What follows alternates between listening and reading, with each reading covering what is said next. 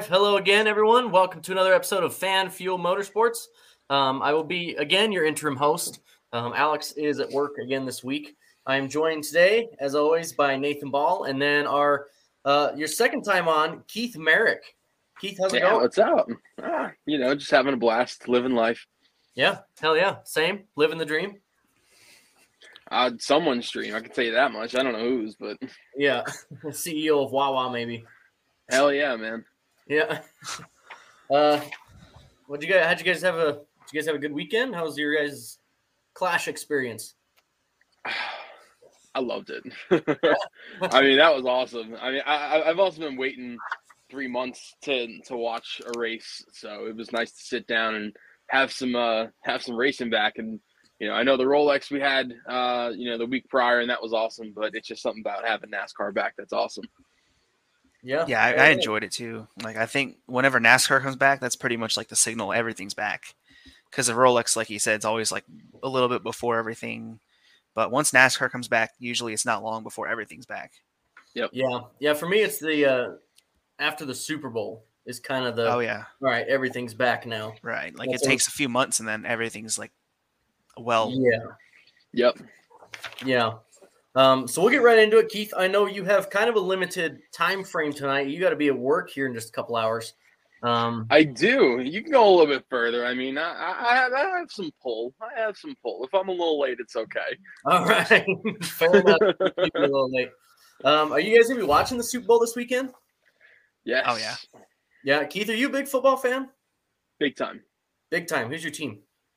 I'm a L A Raiders, I'm L A L, Las Vegas Raiders fan. Oh, hell yeah.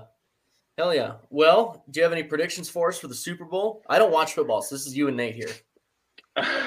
um. Well, since you aren't much of a football fan, unfortunately, my, my Vegas Raiders, they got into the playoffs for the first time in a while. And uh, it was super exciting. And the team that beat us to knock us out of the playoffs is in the Super Bowl, which is the Cincinnati Bengals. Um, I would love to see them pull it off for their fans. Um, Joe Burrow, Joe Mixon, Jamar Chase, all great players. I'd love to see them all get a ring. But the nostalgia part of me would love to see Matt Stafford get a ring with uh, with the Rams. I've been watching that man for almost fifteen years now as a quarterback. So, uh, honestly, this is one of the most enjoyable Super Bowls I'm going to have in a very long time because it won't be Tom Brady. It won't be Peyton Manning. It's going to be two teams with, you know, leaders that we haven't seen in a very long time. The the parity is going to be awesome and exciting, and I just know for a fact I'm going to sit down and watch a great ball game. Yeah. Yeah, I would say the same. I'm pretty excited. I think it's going to be harder to predict this year because it doesn't seem like one team's vastly better than the other. So mm-hmm. It's kind of a first for me at least, or maybe a first for the last couple of years. Yeah, there's there's no clear favorite. Right. Well, if you had to pick a winner, who are you guys going with? Who do you want to win? Okay. Ooh, head versus man. Heart. Yeah, it's like I, I want both teams to succeed, but I know there can only be one winner. But um, I I really I want the Rams to win um, because of them being in their home stadium again, second straight year for a team to be in their home stadium for the Super Bowl. Um, I would love to see Matt Stafford get a ring.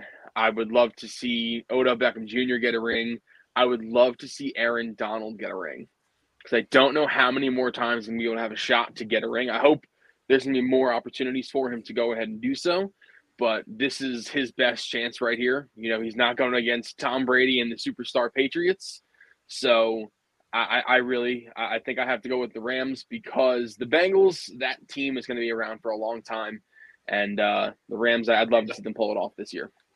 Yeah, I would say so too. Like my heart, I want the Rams to win. Um, I like seeing that happen, but then again, my brain's like, you know, Joe Burrow's penchant for miracles, and I could see that happening again. It's like he's gonna pull something off that's even more ridiculous than the last however many yeah. times he's pulled it off. So I don't, I don't know. I think my heart and my head are kind of opposites.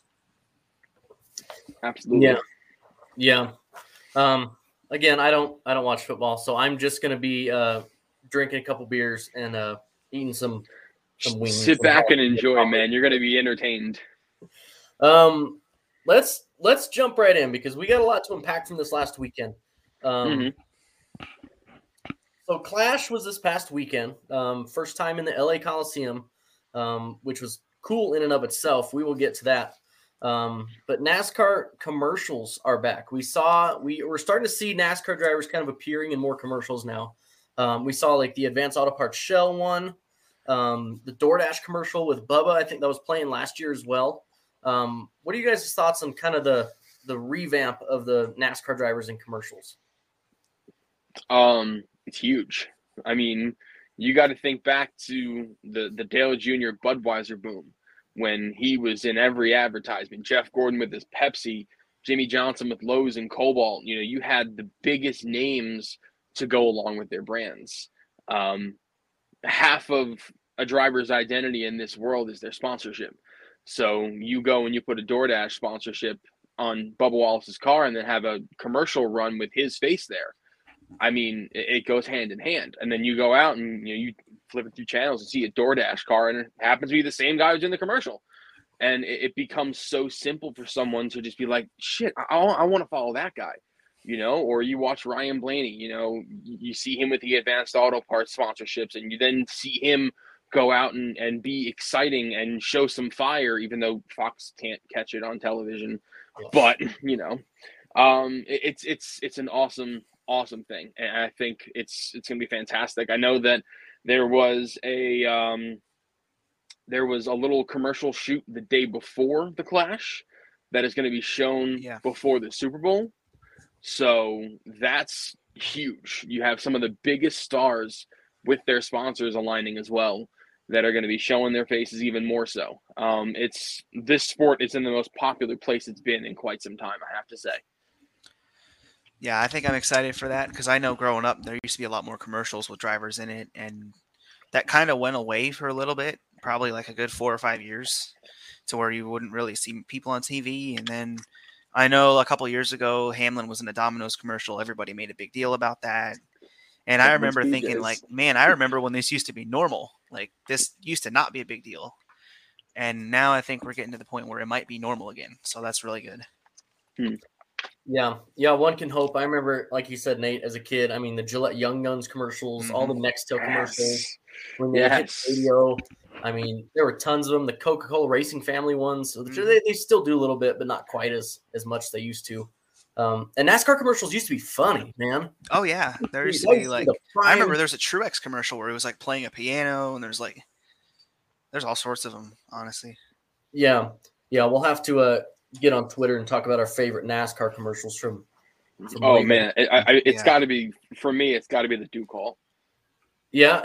Oh, that was oh, on there for dude. a while. Yeah, that, we, that we gotta a make a tier time. list. Like we could go with best NASCAR yes. commercials and worst. I think the worst would probably be like the Narwhals commercial for Sprint. That's got to be definitely top yeah. of the top for the worst.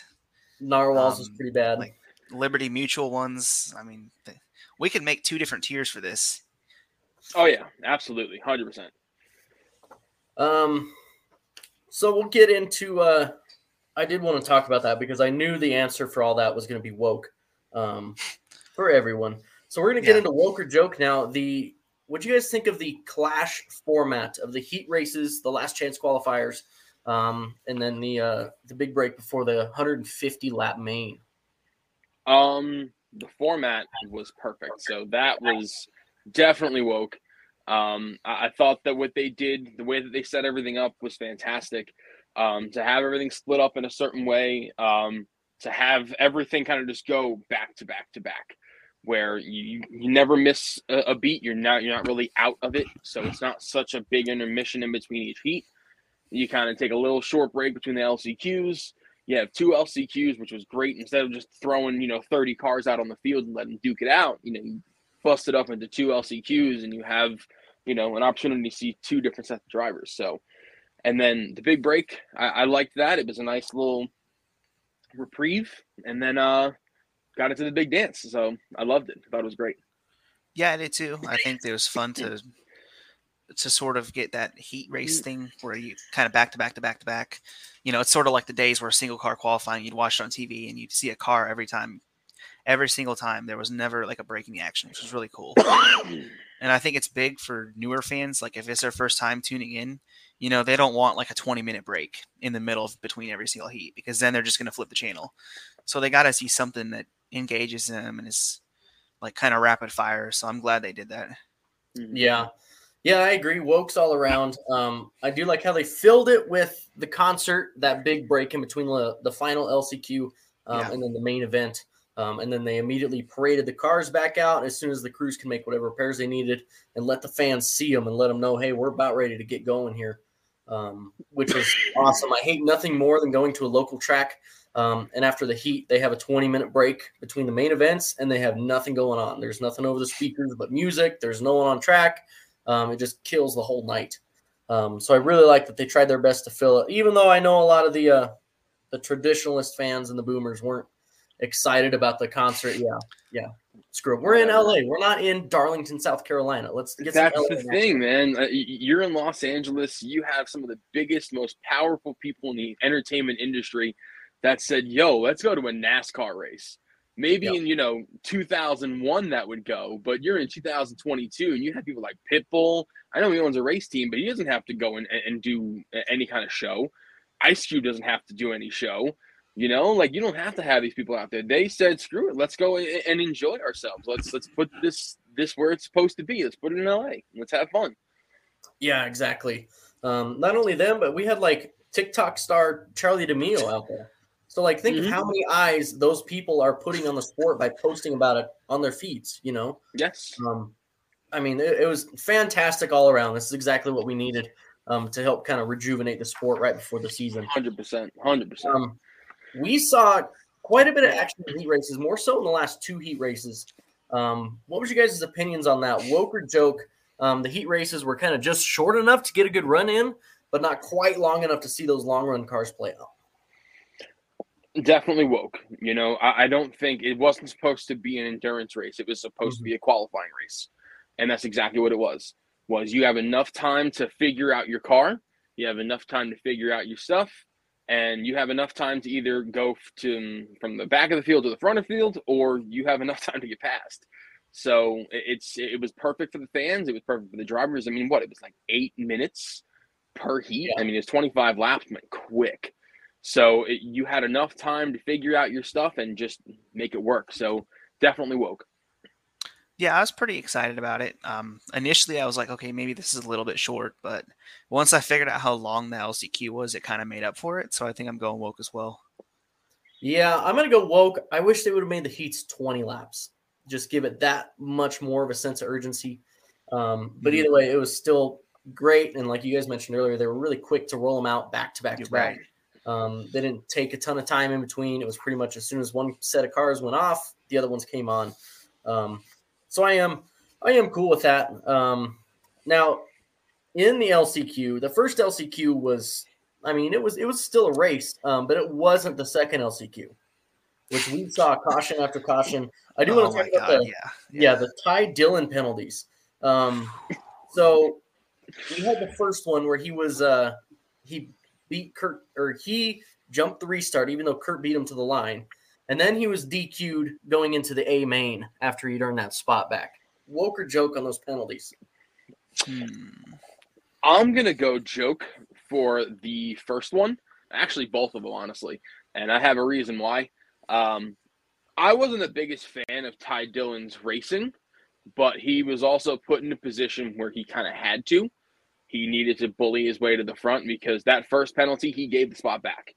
And if you have any kind of idea of how this sport works, you know that if you give the lead car the spot back and you find your way back behind the lead driver, even if you beat them to the line, you're good. Like Kurt Busch in two thousand fifteen at Phoenix, he beat Jimmy Johnson to the line and he kept going. Jimmy Johnson at Dover in twenty thirteen beat Montoya to the line and kept on going. When you give the leader the, the, the lead back, you're you're clear, you're fine. So why he was given a penalty, I don't know. And as for the final one, he blatantly went through the restart zone. But they didn't say, hey, listen, you got to go behind because, you know, you just you jumped it. And they waited until after the race was over to be like, hey, just so you know, you're disqualified. So it, I, I didn't like the way that they handled it.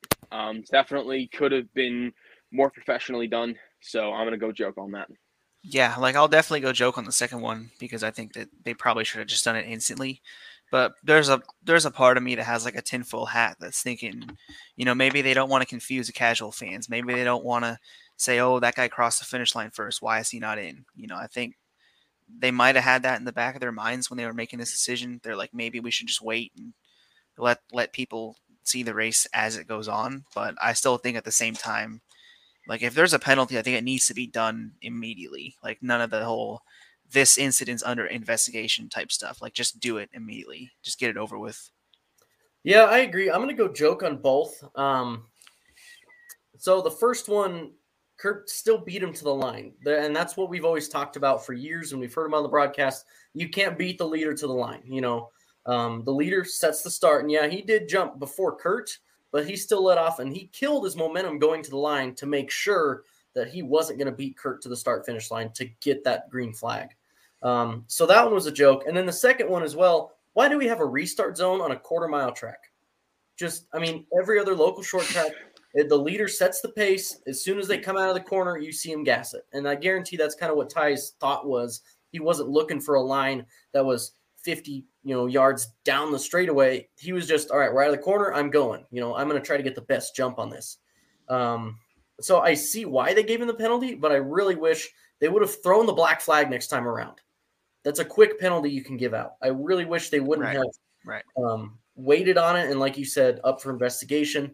Um, cause I can only think of how confused a lot of the people in the stands were to see the forty-two car cross the line, think he's in the A main. And then, oh wait, shit, he's not.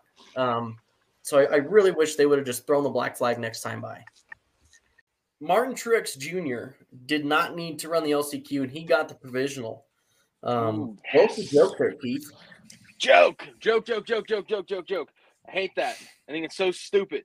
Like the fact that you get a provisional, like, yeah, I don't feel like running it. Like, no, like get out there and run with everybody else.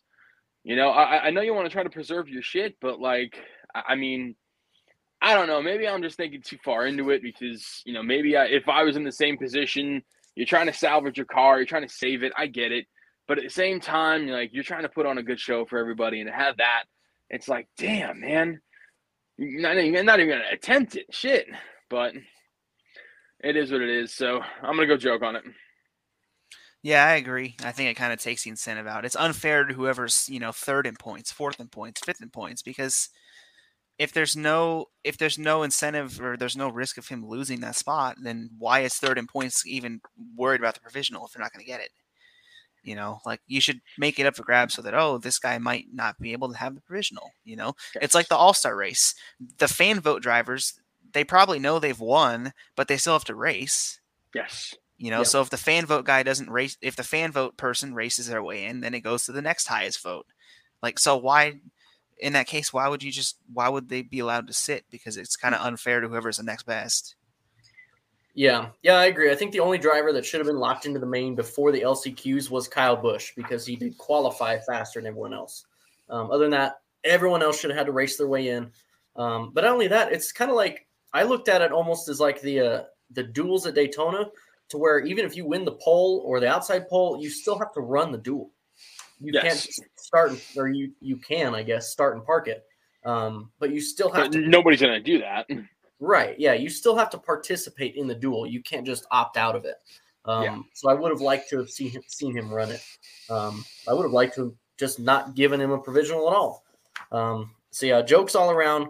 Keselowski, Kurt Busch, and Alex Bowman didn't make it into the main event. Woke or joke? Woke. I mean, right there, you're seeing the power of the next-gen car as it became an equalizer. Cody fucking Ware almost made it into the main event. Cody Ware, for so long, was just considered, oh, he's just a Rick Ware racing driver. He almost raced his way in.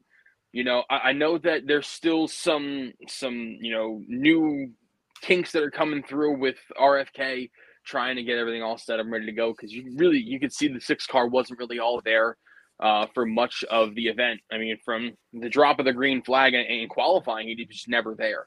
Um, Kurt Busch, I mean, he was he was there, had the race lead, and then you know he had some bonsai moves under him. He had some crazy stuff, Alex Bowman, same thing. I mean, it, it made it so difficult to predict who was actually going to be there at the very end of it.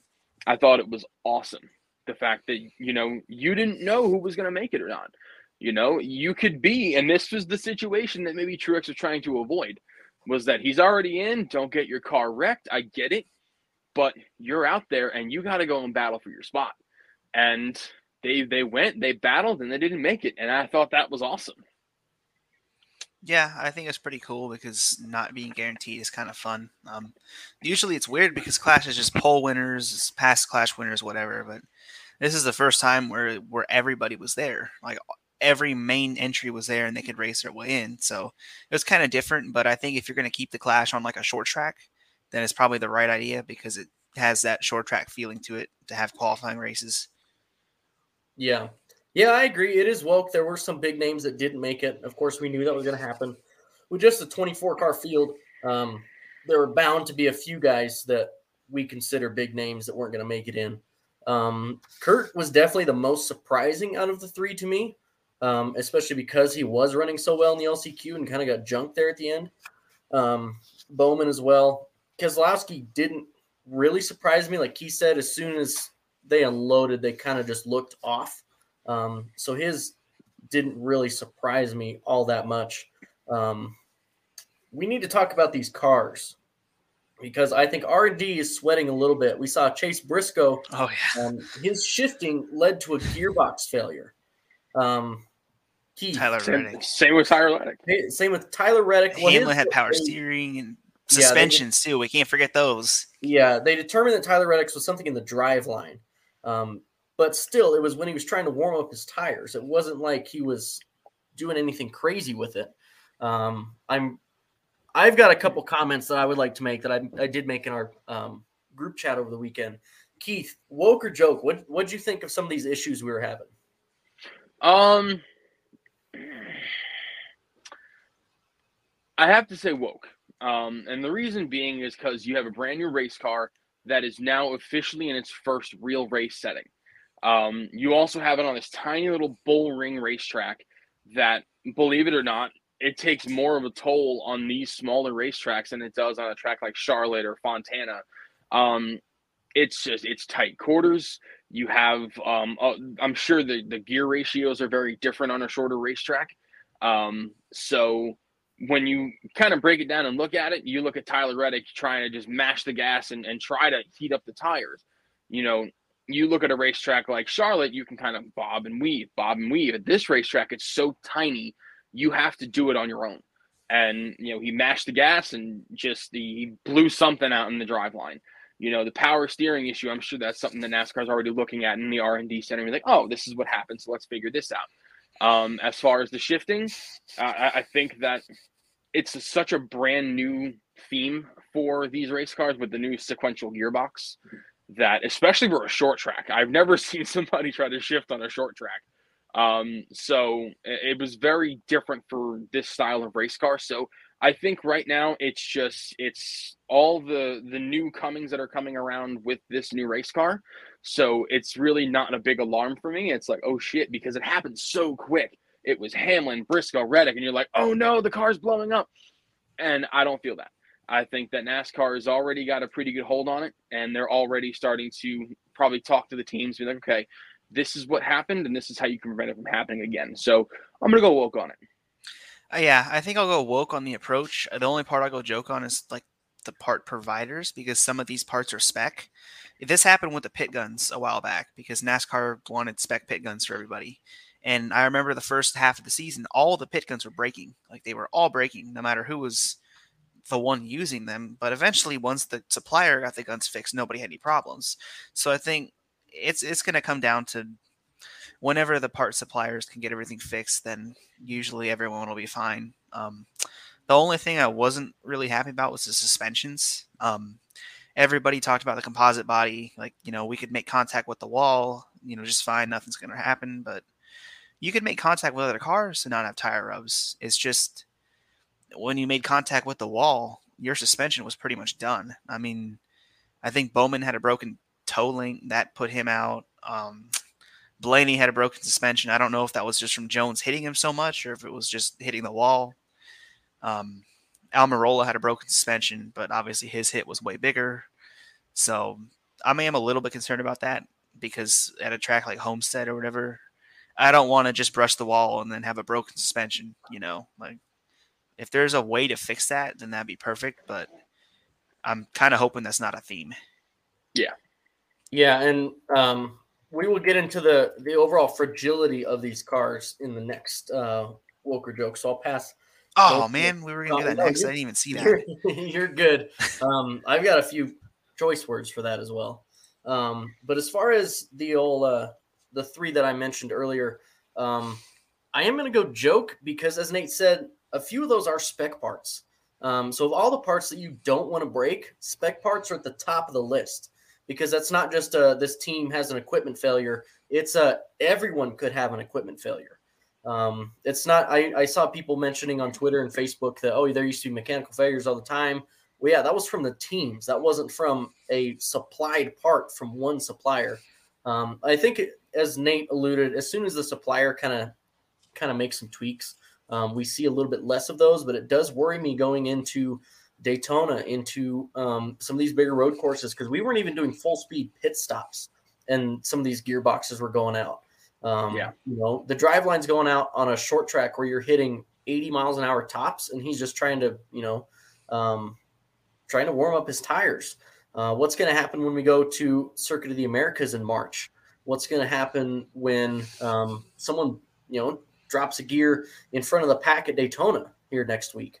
Um, those are the kind of things I worry about. I think they'll have it figured out by COTA, but getting into next week, especially with the live pit stops, that's what is really going to be the uh, the eye opener there. So again, joke. And then Keith, you mentioned it too. There were one right after another. Um, first, yes.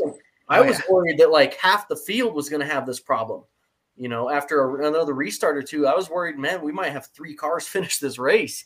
Um, yeah, it, it, it was bad. Yeah, luckily we didn't.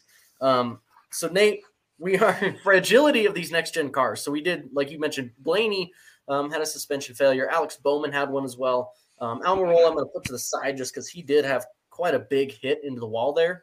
Um, but what are your guys' thoughts on the – actual fragility of these cars, even though we heard NASCAR for months saying that these cars were going to be tougher and able to take a beating? Um, I'm going to go joke on it. Uh, I think that with how much they talked it up and how much we expected these cars to kind of act almost like Xfinity Series race cars, um, to see how they behaved when they hit the walls, when they got hit by other cars um, at, at a certain angle, you know, like, one thing that I loved was that when you would see like the bumper cams, you would see, you know, the behind car hit the other car in the in, in the rear, and nothing would move. You know, you, you go back to the older race cars and everything just crunched, but it, it never moved. I thought that was great. But in terms of the fragility of the cars compared to what we expected, it's it's not what we had anticipated. I know for a fact I was looking to see, you know, some kind of Xfinity Series action. Those cars you can put them through a fucking, you know, sawmill and they'll never move. They're awesome like that. So um, I got to go joke on it. Yeah, I'm definitely going to have to agree. Like, I'll go woke on the composite bodies, but joke on the suspensions because I don't want it to be a trade-off where, you know, you get great bodies that don't get tire rubs, but as a trade-off, you're going to have suspensions that just the toe link breaks every time you touch the wall. Like, I don't, I don't want that to happen. I don't want to take one step forward and two steps back. So I'm just going to have to wait and see until we get to like Fontana or whatever and see what happens when people just brush the walls and if it's a big concern or not, because if broken toe links are a common theme, then those are usually pretty big damage if you watch IndyCar or F one. Yeah. So I definitely don't want that to happen again. Yeah. Yeah. It almost seems like they gave these cars an exoskeleton and just kind of through the interior together as far as durability goes, mm-hmm. because the bodies can take a beating. I mean, granted, at short tracks, you're going to have a lot harder impacts than you will at most other tracks as far as with other cars, um, just because you can hit a car harder if you're going thirty than you can if you're going eighty, one twenty, two hundred yeah. miles an hour. Um, but that still doesn't give me a ton of hope, um, at least until we kind of see this um, this problem kind of resolve itself. Yeah, the car, the bodies can take a beating, but what good is that if as soon as the car hits something, something else interior will break? Um, yeah. which, I mean, that does kind of raise a couple red flags. I do think they're going to so, kind of sort it out. Um, but it is, again, something to look forward to, um, or at least keep an eye on here in the near future. Because then otherwise we're going to have a trade-off of guys trying to cut each other's tires down to guys trying to make each other's suspension fail. Yeah. You know, you're going to have guys who are going to figure out how to hit the other guy to knock something out, um, which is going to be worse than cutting a tire down. Yes. Unfortunately, it will be. It'll be a little more dangerous. There's more risk at it. So, yeah, I'd like to stay away from that. Yeah. Um, we saw during the broadcast that there were no commercials during Ice Cube, but there was a commercial about seven minutes into the main event. Woke or joke, Keith? Joke. twenty twenty-two next-gen car, same old bullshit. You're on this tiny little bull ring racetrack. This this race literally could have taken thirty-five minutes from green flag to checkered flag, and you're going to bust in, like, real quick some commercials. And not even commercials, but a full-box commercial. No side-by-side, no way you could see the action. I, I, I mean, come on. Like, I, I know that the networks, they, prior to each event, they make up, okay, you know, we're going to put a, a commercial spot here, commercial spot here. This is, you know, it's going to be a full box here. I get that. But you also have to get a lay of the land. Is not only are you trying to cater to the fans that are sitting in the stands in Los Angeles, great, fifty thousand people that are there right now, apparently seventy percent of them are brand new race fans. So they're getting nonstop action. What about the how many how many fans did we have watched? Like four million people at some point were watching this race. Four million people. That is that would rank what, fifth in the two thousand twenty-one standings? Yeah, that's that's wild. Yeah, and you have this tiny bullring racetrack, all this action, all this chaos with a brand new race car, and real quick, gonna throw some commercials in. I mean, I, I know you got to make money, and I know that's how this all stays afloat, but you got to get a lay of the land. So that's one hundred percent joke. Yeah, I'd have to agree. Um, I think Alex just texted, texted me during that last little break. He said the race was thirty-seven and a half miles long. So to have a full box commercial in a race that's that short, I mean, that's ridiculous, especially I mean, when you have that many yeah. people. And I just yeah. I don't get it, because you could – easily, I know that F one races are two hours and they get paid for by Mother's Polish to go commercial free. Why can't we do that? Why can't somebody pay for a commercial free race for thirty-seven miles? I mean, you're not even talking like a full hour before cautions. So, like, you would think one of the title sponsors would be able to step up and pay for that. Like, oh, the Clash presented by Coca-Cola or whatever. Well, you yeah, also have to remember like is uh, you also have to remember about how much NASCAR is charging for commercial spots. Mm-hmm. That's another big thing. It is not only NASCAR, also Fox. That has a huge thing to do.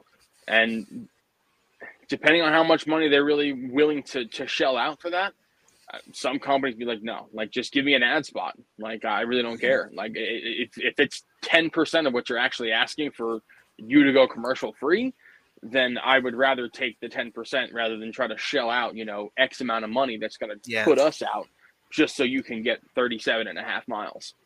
Yeah, you know? It's definitely tough. I mean, I, I just, I mean, I think it's a joke, but I don't know if there's a way to fix it. That's the problem. Yeah.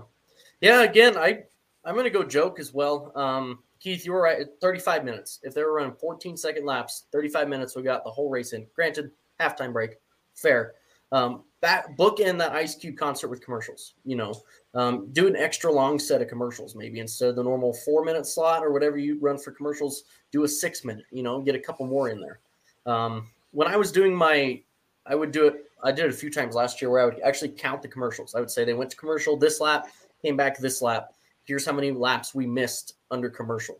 And it's average about twenty-five to thirty percent of the race. Could you imagine if during, I don't know, not even the Super Bowl, but any N F L game, you missed a third of the game, a quarter of the game. You know, I mean, why, as, as NASCAR fans, I understand kind of why we're treated like this, just because you don't have constant N F L action for forty-five plus minutes at a time. But come on. Um, I really wish NASCAR would offer up a streaming service I, was, geez, I was thinking it. I was thinking forty bucks it. I was a month. You would say it. Yep. forty bucks a month. Let me watch it stream free. I don't even care if Mike Joy and Tony Stewart are talking during what is normally the commercial break. Let me watch the damn race. Yeah. Yeah. Like I've ever since F one went commercial free back in, I think twenty eighteen was the first year they did this. I have never looked back because I'm, I was used to growing up as a kid. You get commercials. NASCAR and T N T was like atrocious for commercials. Uh, there was like a Coke Zero four hundred one year where forty percent of the race was commercial. And I was used to F one on N B C and all these networks. And I don't want to go back to that. Like I, I no. wouldn't mind paying a little bit extra to have a commercial free broadcast, but it just depends on how much demand there is, because I'm sure not everyone's going to like, I, I don't want to pay forty bucks a month to get twenty more laps of racing. But at the same time, that, that, that needs to be an option. Yeah. Well, I, I think one cool thing is if they did forty bucks a month and they do where you have access to all the racing series, like all of, of NASCAR's hood, you can choose whatever you want commercial free. forty bucks a month. If I can go and watch, you know, the, the Pinty series, commercial free, cool, give me it. You know, if, if I really wanted to go and watch, you know, a, a, a modified race, uh, there has to be some incentive. Of course, I don't think that it's, you know, fair to do forty bucks a month for just the Cup Series, but if that's what it came down to for me to miss commercials, okay, whatever. Like, uh, I mean, uh, th- there's been times when the green flag drops six laps in and like, all right, we're going to commercial. And it's like, yeah. uh, uh, okay, I guess this is how it's going to be. Yeah. Yeah. And that's how I felt this last week. I mean, we were uh, the main event that they had hyped up so much, seven minutes, it was like twenty laps into it, twenty-five laps into it, and they cut to commercial. And I'm like, oh, as soon as I heard the, we'll be right back, you know, I was like, ah, come on. Ah, yeah. Yeah. Yeah. I agree, Keith. We need to be running the sport. Yeah. I, I don't know who hasn't given us the keys yet. I don't yeah. know. And damn Francis. I got one last Woker joke to tack on here. Um, With the Fox broadcast, we did see the addition of some smoke up in the booth. What did you think of Tony Stewart going up there? That is a capital W O K E. That was perfect. He was such a great addition. You have someone who's been across many different levels of motor racing, from IndyCar to dirt racing to NASCAR, from being a driver to an owner. I mean, it was perfect. He's been through all different phases of this sport, and the amount of insight that he had to offer and his humor that he had to offer up in the booth was perfect. It was so refreshing to hear that. It was refreshing to have him and Boyer going back and forth with Mike Joy, you know, leading the way. I thought it was awesome. And um, I'm actually a little upset that I'm actually going to be in the Daytona five hundred because I can't watch the broadcast with Stewart up in the, in the booth. I thought I think it would be awesome. I might just tape it just to hear him because he was that good. So I I love it. I hope he comes back. So that is definitely a woke. Yeah, I have to agree. I mean, it's Tony Stewart. I mean, he doesn't have a ton of experience in the booth, but he does have some. Um, I think he was like a guest analyst for Busch Series back in the day, and he did mm-hmm. really good. So I'm excited. I'm glad we got to see him because I've always wanted to see him back in a booth.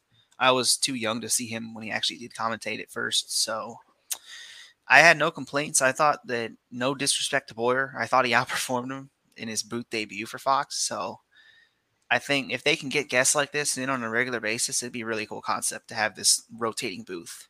Yes. Yeah. Yeah, I agree. Um, complete woke. Um, this also with smoke up there made me realize, granted, Fox is still one of the old huck huck joke fests. Um, but it made me realize that Jeff was a lot of that, um, especially with Jeff and Clint up there, because Stewart added a different level of seriousness that Mike oh, yeah. could then that's what I really enjoyed. Branch off of instead of just Clint and Jeff back and forth, back and forth, and then serious yeah. once in a while.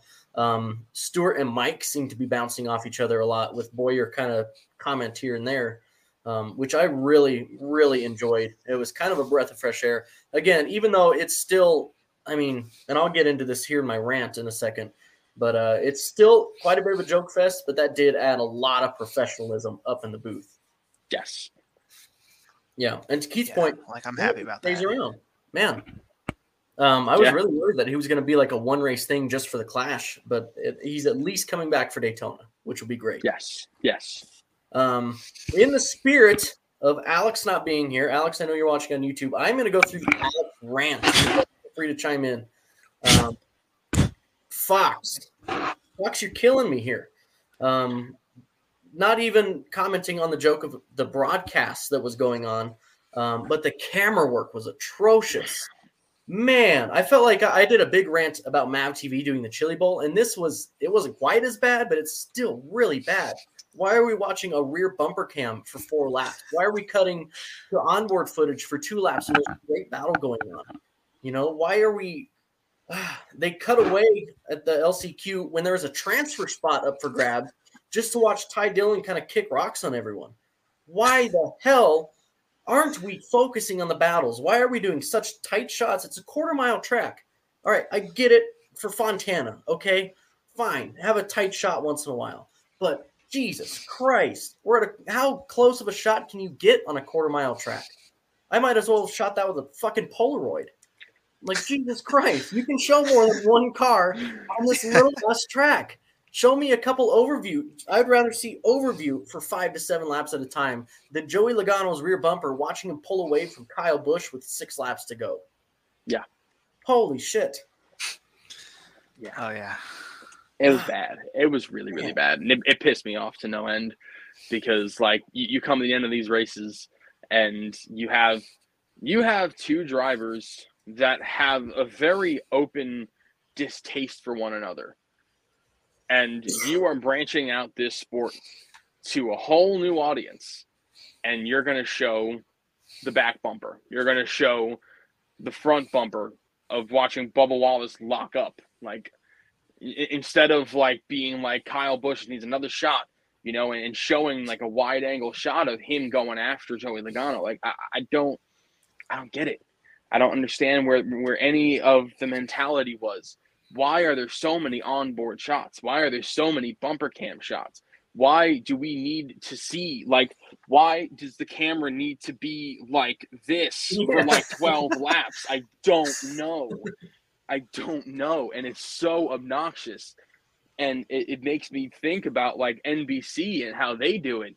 And like, they don't do that. And Fox, for whatever reason, just wants to like zoom in the camera so where you can, like, see, oh, this is the man's fingerprint on the paint of the car. Yeah. Like, no, I don't want to see that, man. Like, I want to see racing. That's what I, I sit down and watch every Sunday for, is so I can see racing. If I wanted to see details, I go to YouTube and I watch detailing videos. But no, like, you are on the big stage on a network television. Act like it. Yeah, yeah, I can't agree more. I mean, the zooming in is kind of crazy. I mean, it's stupid. Like, you'll look at cars side by side, zoom right in, zoom back out. I'm like, why? Why are we doing this? And there was a point in one of the last chance races where they literally had a split screen looking at Hamlin watching the race for like the entire last half of this race. Just looking like I was watching at him. Tim Burton. I know. I'm like, I don't need to see the the owner of the team. Like, I don't need to see that. Or there was one where they had a split screen. They looked at Bubba Wallace's in-car camera for like five laps. I'm like, I don't need to see his face. Like, I want to see the actual race. And yes, it's yeah. crazy. I don't understand their T V direction. Like, they'll switch away, and it's just they, they don't seem to cover the race as much as they do one thing. And that's one of the things that I appreciate N B C doing more better than Fox is that they do like a through-the-field segment, at least during the playoff races. So even yeah. the non-playoff guys get some sort of coverage. And Fox, they seem to be notorious for just focusing on one thing, like one driver, one car, whatever it is. Like, there's more to a race. They got to show everything. Yeah, and yeah. Fox is especially bad. I do remember, I think it was the Daytona road course. I don't remember if it was Xfinity or Cup um, last year when they did. I It was on the start of the race, and something went on, and they immediately went to a full-screen replay for the rest of the first lap and missed, like, two yeah. other incidents that they then had to go back to a full-screen replay to show you what they missed because they were showing you a replay of what you just fucking saw. Like, do the replays yeah. later. Like, let's go back six laps and look at this. I, they do replay. They cut into replays so quick. I wish they would zoom out the camera so quick. Like, Jesus. You, you, you know what pisses me off is that after a race is over and there's like a certain kind of finish that really was like, okay, whatever. And instead of them showing like the celebration of the driver, they're just like, oh, look at this. This man was nine thousand feet away from second place. You can see this again. And like, meanwhile, you hear this dude just shredding his tires in the background. You're like, can you please just show me what the fuck I've been waiting for for four hours? Please. Like, I've been waiting to get to this point, and you're going to show me a replay of this for what? Why? Why? Why? Like, yeah. what I what I really appreciate about Dale Earnhardt Junior is that he'll go against the, you know, the guy who's running the show for N B C. And, you know, you'll see, you know, two guys, you know, running first and second mm-hmm. for fifteen, twenty laps in a row. And Dale Junior like, oh, look at Joey Gase. Just, let's just go there. And yeah. he'll lead the camera where he feels like it needs attention. And I think that's awesome. It's perfect because it, it puts a, a certain um, excitement into the field. Because someone who never heard of Joey Gase before was watching this is like, oh, I guess they don't just show the leader the whole time. You know, like that's what I appreciate mm-hmm. about not only the broadcast, but the people who are up in the booth who are calling the race. Like those guys, they get to, they're up in, in the tower and they get to watch the race. It's not just the T V screen. I know that, that, that, you know, the guys that are running the show, they want you to watch the T V screen to commentate on what's going on there. But sometimes you just lift your head up and you just look out at the racetrack and you just kind of scan it. Like the amount of times you've heard Dale Earnhardt Junior like, oh, car on the wall. And you're not going to see that on the T V screen because he's looking yeah. up and he's looking around. And that is someone that I, I think a lot of different people within the broadcast community, they need to take note because that is perfect. It's awesome. I love it. And Fox, they need some serious help with how they're doing it. You know, the way that they're, they're running their cameras, where they're running their broadcasts, it, it needs it needs some major tuning. Yeah. Yeah, yeah, Keith, you did bring up a great point about Dale Junior Um, in the broadcast booth, kind of pointing the camera every once. Um, let's say a cameraman or one of the spotters for, you know, the networks is out and they see something. Well, the guy running the show, the master of it, so to speak, um, he's not going to listen to them as much as he will Dale Junior or Steve Letarte or Jeff Burton, who's in the ears of us on T V, right? Yes. They, I mean, Junior and Steve Letarte know that if they say something on the broadcast – they're going to have to change the camera or at least show something of it because now we put it in our heads. Um, yes. So I really wish, and I hope Smoke kind of brings this, um, but the broadcasters would do a little bit better job of calling out something on T V. Um, that's something that Fox isn't really good for. Instead, they'll right. just yeah. you know, ten laps about this one shot. Mm-hmm. Yeah. I would say another thing, like the replays, like you were saying, if there's something insignificant, I don't like how they cut to them so quickly. Like, just show the burnout or whatever, you know? Yeah. I, I think I have a problem with F one doing something similar is that it'll be halfway through lap one, and, like, there's still positions changing, and they go to a full-screen replay of the start. I'm like, hey, whoa, whoa, the first lap's not over. There's still positions being changed, you know? A lot. There's like, a lot. Like it's Especially crazy. on that first lap, man. Like, that come on, I want to see the whole so first much. lap. Yeah. And it's just... I, I feel like Fox has that problem where they have like tunnel vision on one thing. Yeah.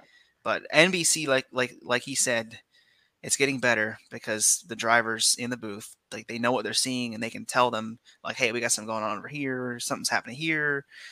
It's just it's a lot better that way, I think, when you have somebody yeah. that knows what they're seeing, they can tell the cameraman what to do instead of just the announcers waiting for the cameraman to go to a certain thing. Like Fox, you never notice them. Other than Mike Joy, they never really point out an incident before the camera shows it. Whereas yeah. Dale Junior constantly yelling about cars in the wall before you ever see him. Yeah, yeah. yelling yeah. is an understatement there even. Yeah. It's like a jump scare. Yeah. It, it really is. Um, so Clash is done. First official, unofficial race of the year is over with. Um, we are going to go into a quick Daytona five hundred preview. We are not going to have a show next week, because Wednesday is qualifying, and Wednesday is also our recording day. And I think most of us would rather watch qualifying than want to sit here and. and I would much rather watch qualifying, but I do love you guys, so yeah, well, I, I, I, mean, I would I would absolutely forfeit qualifying to be with you guys for sure. We appreciate the honesty because yeah, I'm in the same boat. Right? um, now, Alex, on our uh, on our outline here, put this at the bottom. I'm going to bring it to the top. Um, we have seen yeah. a conspiracy of poll winners, and it has been going off at least the last decade, if not longer than that, um, of the poll winner always being some kind of big story. We saw it when Austin Dillon won the poll um, when the three car was returned. Danica Patrick in her rookie season won it. Chase Elliott in his rookie season. Jeff Gordon his final year. Um, what what are we going to see with this poll conspiracy this year, or are we going to see anything different other than Hendrick locking it out again? Um. So if I'm going to go with poll conspiracy, I really I think your poll conspiracy is going to be Brad Keselowski with his brand new race team, leaving the team that he built from the ground up from you know, the days that, you know, Rusty Wallace and Kurt Busch left behind, and he made the two car his, and he moves on to his own race team, and he goes out with, you know, Roush Fenway Keselowski and goes and wins the pole. I think with a Mustang, that's going to be a, something that is very fathomable. Uh, I think it's a real possibility, but the way that the last few years have gone, I have a hard time believing that anybody but a Chevrolet, especially a Hendrick Chevrolet, is going to end up winning the pole. But if I'm going to go with a pole conspiracy, it's Brad Keselowski. But if I'm going to be going with someone who is just off of raw speed, I believe you are going to see William Byron win the pole. Yeah, I think I'm going to agree with that. If I had to pick a pollspiracy, I will go Kurt Busch because, you know, he just signed a deal with Jordan, endorsement deal. It's a massive, massive thing because he's only the second driver in the history of the sport to have that behind his team owner. And mm-hmm. it's a big team, big sponsors, all that kind of stuff, a lot of hype. You know, people are going to tune in and say, hey, that guy drives for Michael Jordan, you know, people that might have yeah. never seen a NASCAR race before. So if I had to go with it, I'll go with Kurt. If not, like you said, it's either the twenty-four or the forty-eight. It's one of those two. Yeah.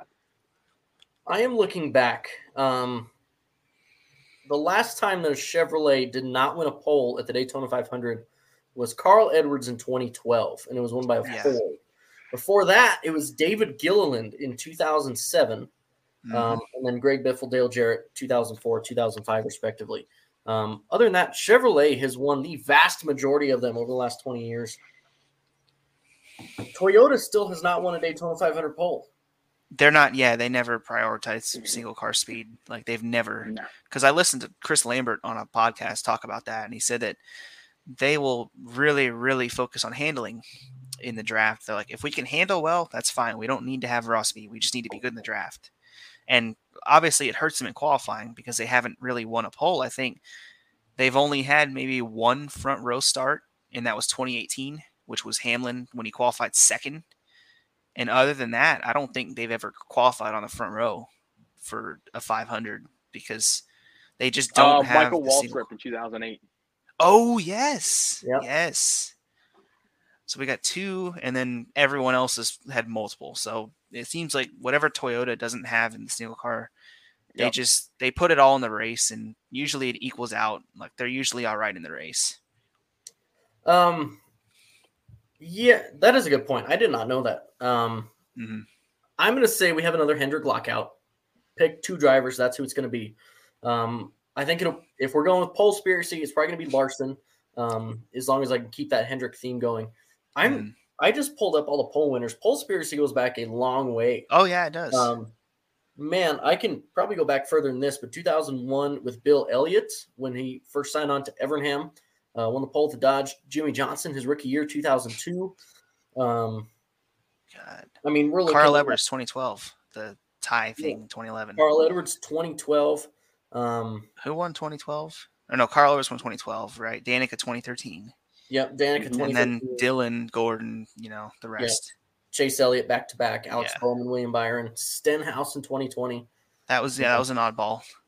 Yeah, that was. But again, falls right in line with pole conspiracy. He's been shit on his entire career. Um, so, I mean, yeah, I still think it's going to be Hendrick, even though we're going with pole conspiracy here. I think Larson gets it. Um, That's fair. With that That's being fair. said, mm-hmm. obviously we aren't going to know the lineup of the clash or of the uh, the duels. duels. Um, but what do yeah. you guys expect to see in the duels as far as racing goes? Um, I'm going to expect conservative. I think with such a limited amount of race cars, and of course they just announced that after so many years of the Daytona five hundred winning car going to the Motorsports Museum right next door to sit there for a year, they're going to allow the teams to take that car back. And that that's huge, because the, you know, teams have been fine with letting the car go and letting it sit there for a whole year. But now they're going to wrap a prototype uh, next-gen car with the same look, the same confetti look and everything. Um, and that just goes to show you where we are in terms of where the limitations oh, yeah. are of these cars. And so no one wants to go out and destroy their primary for the five hundred. So mm-hmm. I think you're going to see a very conservative race until the very end. Um, there might be a couple bonehead moves, but for the majority of the duels, both one and two, there is going to be a lot of conservation. I think you might even see the pole sitter drop to the back of the field and just chill there, like with another couple cars, because they have no real reason to go up and wreck their race car. So it's going to be a, a, this is what I'm thinking. I know it's, it's, you know, just me talking, and it could very well just be chaos from the drop of the green, but from what all these supply supply chain issues we have, I really genuinely think we're going to be seeing a very conservative um dual race. But as far as the five hundred goes, we'll see. Yeah, I, I would have to agree. um I actually weighed going to the duels, because I have a hotel starting on Thursday night, and it's like one hundred yards away from the track, but I also have homework to do. And I was thinking, you know, if if the duels are going to be mostly conservative, and I would expect probably the guys that have to race their way in, those are probably the only ones that are going to be taking a lot of risk. I'm thinking, like, I might as well just sit in the parking lot, have to race my phone. I could listen to the cars in the background because I'm so close to the track, and just do schoolwork or whatever, you know? Yeah. I just, I just don't think it's going to be that crazy of a race. I think that they're probably just going to hang around the guys that are locked in. Usually you'd see him race for the win, at least on the last lap he would, just to get reps and stuff. They wouldn't go crazy, but they would still try to race. Yeah. But I think now you're probably going to see him a little more conservative. You know, maybe they don't yeah. try to make any moves on the last lap. Maybe they try to stay away from the guys that are racing their way in, because they don't want those guys to take them out, and vice versa. So I don't know. I, I don't I don't want it to be boring, but at the same time, I think it's going to be a lot more conservative than last year's duels. Yeah. Yeah. I definitely think if you're a car that's locked into the five hundred, you're not going to try to race. Um, you're going to mm-hmm. try to keep your spot as best you can, but if you fall back, so be it. You got two hundred yeah. laps on Sunday to figure it out. Um, I think the main racing that we're going to see is from the cars that we are going to be sending home. Ultimately, we are going to be sending a few of them home. Um, those are going to be the real racers going on. And I hope that if they are going to race super hard, they all decide to just drop to the very back of the pack and decide, yeah. okay, we're not going to trash all these cars, the teams that have limited parts. Um, let's duke it out ourselves and then go from there. Um, I do think we will see the pole and the outside pole winner um, fall back, or even fall almost completely out of the race, um, like we did see last year with Alex Bowman, um, mm-hmm. how he miraculously had a problem on lap two, and they spent like fifteen laps in the pits, and then miraculously got it fixed, and then had another problem, and then got it fixed, and they only ran like seven laps or something like that at the duel. Yeah. Um, I definitely think we're going to see more of that this year, especially with the limited parts. Um, yeah. Mm-hmm. Going into um, going into the race, and I guess even Thursday too, Nate, you went to the test, so go ahead and lead with this one. How do you think drafting is going to look with these new cars? Ooh, I think it's going to be different. Um, I don't know if you're going to see those massive runs like you used to. Um, Probably because the spoiler's smaller, but I, I don't. I do think it'll be a little more like Gen four-ish, maybe. I don't know if it'll be as crazy, but the bumpers seem a lot rounder. They don't seem like they line up as well. So it, it took a lot of effort to push people. You saw a couple people pushing during the test, but it just seemed like it took a ton of effort to do that perfectly. And obviously during the runs, I didn't really see a lot of see a lot of what happened, other than what was directly in front of me. So I probably wouldn't be the best judge of, you know, this is going to happen, that's going to happen. But I know Truex was asked about it, and he thinks that it's going to be like a little bit like the Gen four. He just said pre-C O T. So that could either be the Wickerbill Gen four, or it could be the, the rest of the Gen four era. Who knows? But yeah, I definitely don't think it's going to be like the C O T where you had guys locked onto each other, massive packs. I don't know if you're going to see the ten mile an hour closing rates that you saw in the last couple of years at the Gen six either. So I don't know. I think it'll be a little bit tamer, but I don't know if it'll be like a complete disaster like two thousand was or whatever. So yeah. I think it'll be somewhere in the middle. Keith, you got anything to top off on that? Have you seen anything? Um, I think it's going to be a lot more calculation. I think the drivers that have been in this sport and they have been successful on the plate races, like your Logano's, your mm-hmm. Kyle Busch's, your Brad Keselowski's, you're going to see them, Denny mm-hmm. Hamlin, you're going to you're going to see them go and take their time. I, I think that it's it's not going to be the closing rates that we've had. But you also have to take into account it's not only the car. We now have an eleven, twelve-year-old surface that we're going to be racing on. So mm-hmm. this surface is starting to degrade. You have, you know, hurricanes that roll through there, all these times that they have different kind of rain showers that roll through. Um, and I'm sure that, you know, erodes at the track a little bit. When you look at, like, the two thousand nine, two thousand ten Daytona five hundreds, those cars were wicked, wicked all over the place. And even in like two thousand four Daytona five hundred, you see drivers, you know, bouncing around, bopping around, and um, the cars are kind of hard to handle. Uh, I think you're going to see a little bit of that. I think the drivers are going to get out on the racetrack, and I think they're going to feel it pretty quick when it comes down to the duels that the cars are going to be different, because now you're going to be in a race setting. Now it's no longer, okay, preserve the car, just learn. Now when you go into the duel on Thursday, it's going to be go after it, see what you can figure out and what this car feels like. And then ultimately, I think the biggest test is going to be when they line up on the grid for the five hundred, you're under the Florida sun, and it's going to be a hot racetrack. It is going to be slick. It's going to be all over the place. It is going to be exciting. I, I can just, I can feel it. These race cars are going to do really well. I, I have a lot of optimism for it. I, I think that even if it flops, it's still going to be something that we're going to look forward to in the future, because look at the two thousand thirteen Daytona five hundred, you know, where we started with the Gen six. Horrible, horrible. And then you look at the most recent Gen six plate race that we had, and you're like, God, I wish these cars race like this in the future. So I, I think that we're going to, we're, we're in, we're in a really good spot where we've figured out just what we like in these race cars. And it's going to go a long way. So I think the five hundred is going to be yeah. an excellent show. I'm pretty interested in that. I, I do think a little bit of it's going to be like the Gen six, the early Gen six, where the air bubble was a thing, where like you wanted to lead every lap versus the the big spoiler package where maybe it wasn't as good to lead the laps. Like maybe you wanted to be in second or third.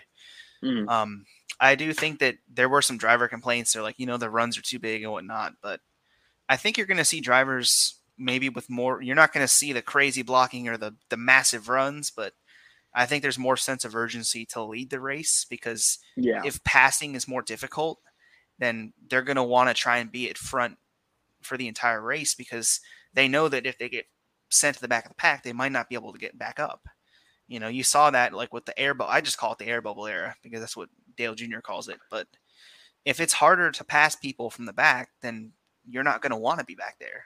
You're going to see guys like they want to control the race.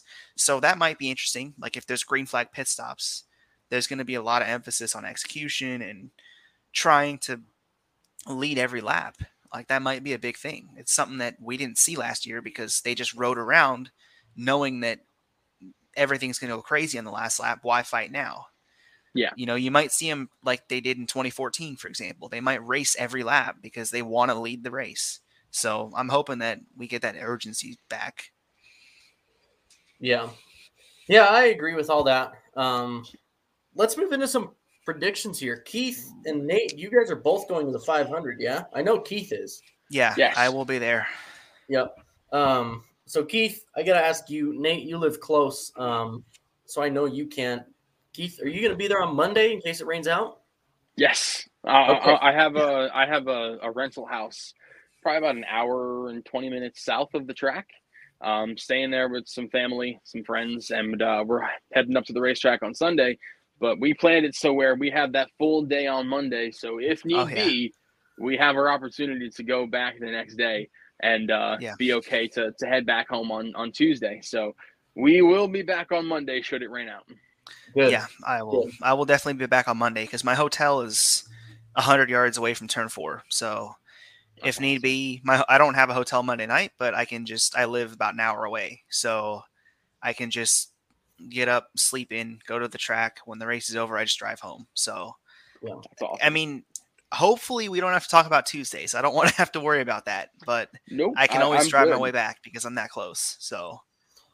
I mean, um, I don't want to have a, a situation like twenty eighteen where, or not twenty eighteen. Why did I say that? twenty twenty, where, you know, I live, I lived in Clearwater back then, you know, I was three hours away and I didn't have a car back then. So I had to go back and I couldn't come back for twenty for the Monday twenty twenty resumption, which sucked. But this year I'm pretty much planning to just go whatever happens. Like, I don't care if it's a Wednesday, I'm still going to go. Yeah, yeah, which is which is awesome. I'm glad you guys are planning that extra yeah. day because we've seen how it has been the last ten years. Um, yeah. I want to do a quick prediction for the five hundred, and then we're just going to roll right into the outro from there. Um, mm-hmm. Keith, do you have an early pick of who you think is going to win this race? He is going to be the two-time Daytona five hundred winning driver, Kevin Harvick. Ooh, that's a nice mm. one. That's a good one. That one, I, I feel that that car is going to be a beast this year. I think Kevin Harvick's got a chip on his shoulder. And I have such a hard – I am one of those, like, you know, he had the pole-spiracy. I oh, had, yeah. like, the paint, I had, like, the paint scheme-spiracy.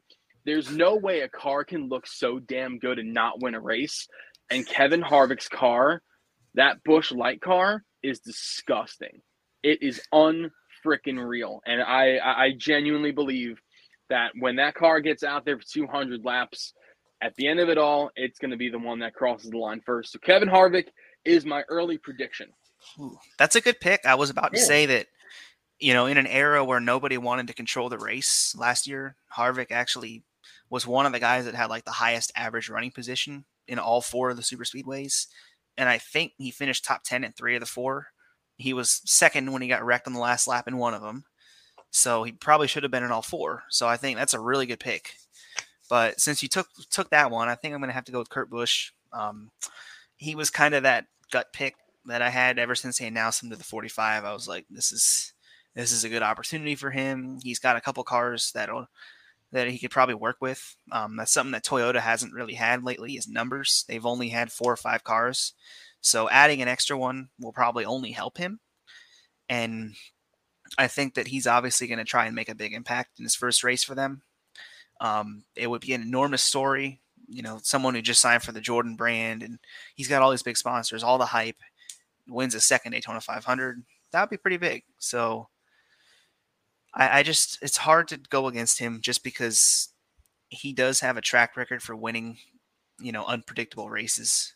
Mm-hmm. And when there's a lot of unknowns, I think of Kurt Busch. So I am going to go with – now, Alex, you're watching. This isn't my pick because I do want to save him. Yeah, that's what I was going to say. I'm I'm saving um, Kurt Busch for another day. But my prediction, I think Bubba Wallace is going to get it done. Um, he is really fast in the super speedways. We know there's money behind that car. Um, mm-hmm. I mean, we know that he can perform on the big plate tracks.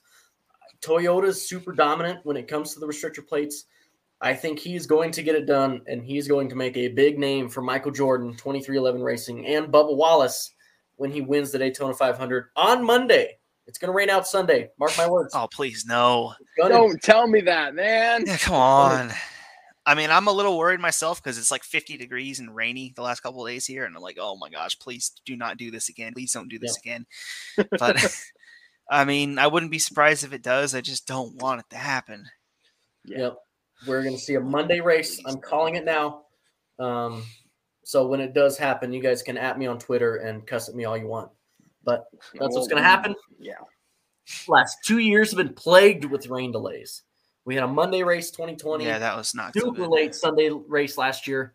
Um, yeah, it's going to be on a Monday. And I am stoked about it, by the way, because my company decided to give us President's Day off this year. I was going to take it off anyway, but now I'm getting paid for it.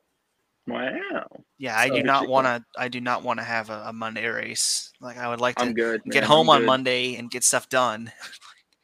yeah, I mean, I'm already I'm already yeah. skipping like two days of class for this. So yeah, All right. Well, that pretty much does it, Keith. I know you got to get to work here in about forty minutes. Um, so hopefully you yeah. don't get too far away from your Wawa.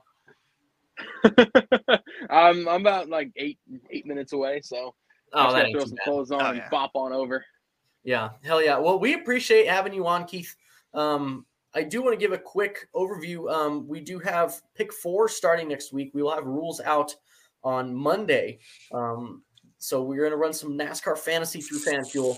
Um, full rules will be available on Monday. We will post them to Twitter as well as to the website, fan fuel motorsports dot com. Um, basically, how it's going to break out or break down um, is there's going to be the top twenty-eight drivers in points. There's going to be six race segments throughout the year, seven drivers in each tier. You're going to pick four per week. Um, is how it's going to break down. Again, full full rules on Monday. Um, I am excited to get this going here. Um, other than that, do you guys have any final words? Keith, you have a good trip down there, dude. Oh, dude, I'm so excited. I, I mean, I don't know if you guys saw my tweet, but I cried this morning because I'm like, I'm going to Daytona for the first time. I, this is my seventeenth year watching the sport. I remember my first time watching the five hundred was Johnson's oh six win. So I, ever since then, I've watched every five hundred. I've watched every finish. Um, no matter how exciting or heartbreaking that it was, I've watched them all. And um, I am so, so stoked that I get to go and see my first five hundred. I'm really excited about the new car. I I, I know that you are a very big um, disliker of the forward number. But yep. I know for a fact it's going to look good at Daytona. I'm excited for it. Um, would not be opposed to seeing the door number come back because that is my preferred spot. It's where it should be. But alas, I have no pull in this sport, and it doesn't matter what I say. I just get to watch it. Um, but regardless, lots of great paint schemes. Chase Elliott's is among some of my favorite of the race cars that are out there right now. Kyle Busch's, I'm super stoked to see his M and M's car. I think that's one of the best ones they've had in years. So, super cool. I, I know that not not a lot of people are excited about Logano's car, um, and it, it kind of irks me a little bit. But I know there's all these different, you know, sponsorship guidelines about yeah. what they have to do, what they can do. So, I, I kind of got to give a little bit of leniency considering, you know, how good we had it for the last eleven years. But, um, you know, it, listen, I, I am super, super pumped. I'm sure I'll be seeing some people out there. I hope I see you out there, Nathan. Yeah. Yeah, um, if I run into you, I will definitely say hi. I would love it. You know, I, I know there's going to be buddies of mine that are going to be out there that I'm going to run into. So I am so, so stoked, so excited. Yeah, I was going to say, um, if we're naming paint schemes, I want to give a shout out to Daniel Suarez's ComScope scheme. They just unveiled that yesterday. That is a great looking paint scheme. Um, I love Trackhouse. They don't shove the number into the fender. Like they do it the least offensive way they can, which is really nice. And Kyle those colors Sykes, are man. perfect. Like I love those bright colors. Um, it's easy to spot. It looks really cool. So yes, that's, that's an early contender for my paint scheme of the year. I mean, I, I've already got a few of them, but I, I know that for Trackhouse, Kyle Sykes is the guy that runs, oh yeah, runs a lot of the paint scheme stuff over there, and yeah. he has some stupid good paint schemes. Yeah, and ever since he he's been with Trackhouse, even for you know twenty twenty-one, and now with this new next gen rollout of how these paints are going to look like for the five hundred, I know Suarez has his Tootsie's car, and I love that. That's car. another good one too. Yeah, because I, I mean, really the like Tootsie's, that pink. It's huge. The Tootsie's is huge on the side. It reminds me a lot of a V eight supercar, and I think that that's so cool. You're not going to be able to miss it. So Kyle Sykes over with uh, with Trackhouse is an excellent, excellent choice, and you see a lot of his um, his artistic flavor come out when it comes oh, to yeah. like the ComScope scheme, or um, I know there's going to be several other schemes that are coming out this year that are just they're so damn good. Yeah, yeah, absolutely. I am not going to touch on the paint schemes because, as Keith said, I am a huge hater of the number moving forward. Uh, so none of the cars look good to me, but they would look fantastic with the number centered on the door. Um, but I've complained about it enough. I don't need to do it anymore. You guys can just follow me on Twitter and then hear me complain about it all day Sunday. Um, that's probably what I'm going to be doing for at least three hundred of those five hundred miles. Um, so other than that, you guys uh, – you guys listening and watching, please check us out on fan fuel motorsports dot com, on Twitter at FanFuelMSM, capital F, capital F, capital M S M. Check out our second podcast, with myself and Jared Bacaisa, the Slick Track Podcast. We just had Logan Schuhart, World Outlaws Championship contender, on uh, last week. Um, you can hear Jared and I talk about our noobness in the world of dirt. Um, and then be sure, uh, again, to check us out, fan fuel motorsports dot com. Like us on Facebook. Go follow us on Twitter. Um, go follow Keith Merrick on Twitter, at Keith Merrick. It's me right there, right there. Yep. One of only two people to be on the show twice. Um, we will definitely make it thrice by the end of the year, um, because we do love having you on, Keith. Um, I love being here, man. Yeah, hell yeah, we love having you. Um, Nate, it was good, good being the co-host with you this week. I'm excited to have yeah. Alex back, because I do not like doing this. Yeah, I'm not a great host either, so I'll be pretty excited for Alex, because he usually kind of carries the load for us. So yeah. Whenever he's back, that'll be kind of cool, because it makes my job a lot easier. Yep. You know, I don't have to read as much of the outline, because like someone's doing it for me. So yep. Yeah. So Alex, we do miss you. Keith, we will have you on again at mm-hmm. least one more time this year. Um, you just may become a regular on here, um, as far as guests go. Um, you ring the phone, I'm coming, I promise. All right. All right. Thank you guys again for listening and watching, and we will see you next time.